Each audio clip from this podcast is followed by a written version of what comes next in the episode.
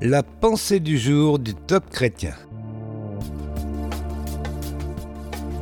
Un lieu pour vous ressourcer. Un texte de Patrice Martorano. Nous lisons dans Exode, chapitre 3, verset 1.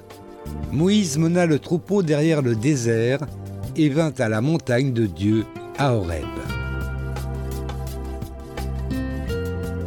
Le mot Horeb signifie « désert ». Désolation. Et pourtant, c'est dans cet endroit si peu accueillant que Moïse va rencontrer le Seigneur. Par définition, un désert est un lieu géographique, aride, abandonné, inhabité, stérile, silencieux et de solitude. Bien sûr, en France, nous sommes loin d'un tel endroit. Néanmoins, nous pouvons traverser une aridité spirituelle.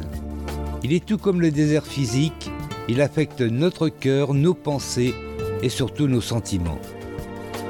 C'est un lieu où nous avons l'impression d'être abandonnés. Nous n'entendons plus la voix de Dieu, notre vie nous semble complètement vide, nous ne ressentons plus la présence du Seigneur à nos côtés. Moïse est âgé et loin de sa gloire passée, où il était considéré comme un prince d'Égypte. Désormais, il vit au milieu d'une terre desséchée. Y a-t-il encore de l'espoir pour lui ? Oui, car le Seigneur a placé une montagne dans son désert.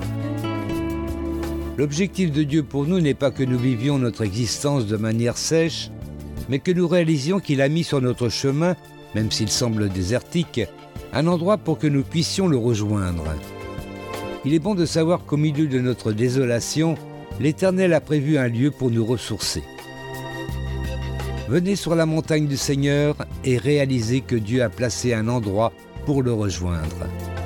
Peu importe les difficultés que vous traversez, sachez que celui qui a la foi, c'est-à-dire celui qui met sa confiance en Dieu et qui croit qu'il est là, peut ressentir la présence du Saint-Esprit au cœur même de la tourmente.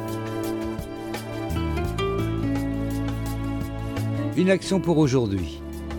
Fermez votre chambre à double tour ou rendez-vous dans un endroit désert et gravissez la montagne du Seigneur.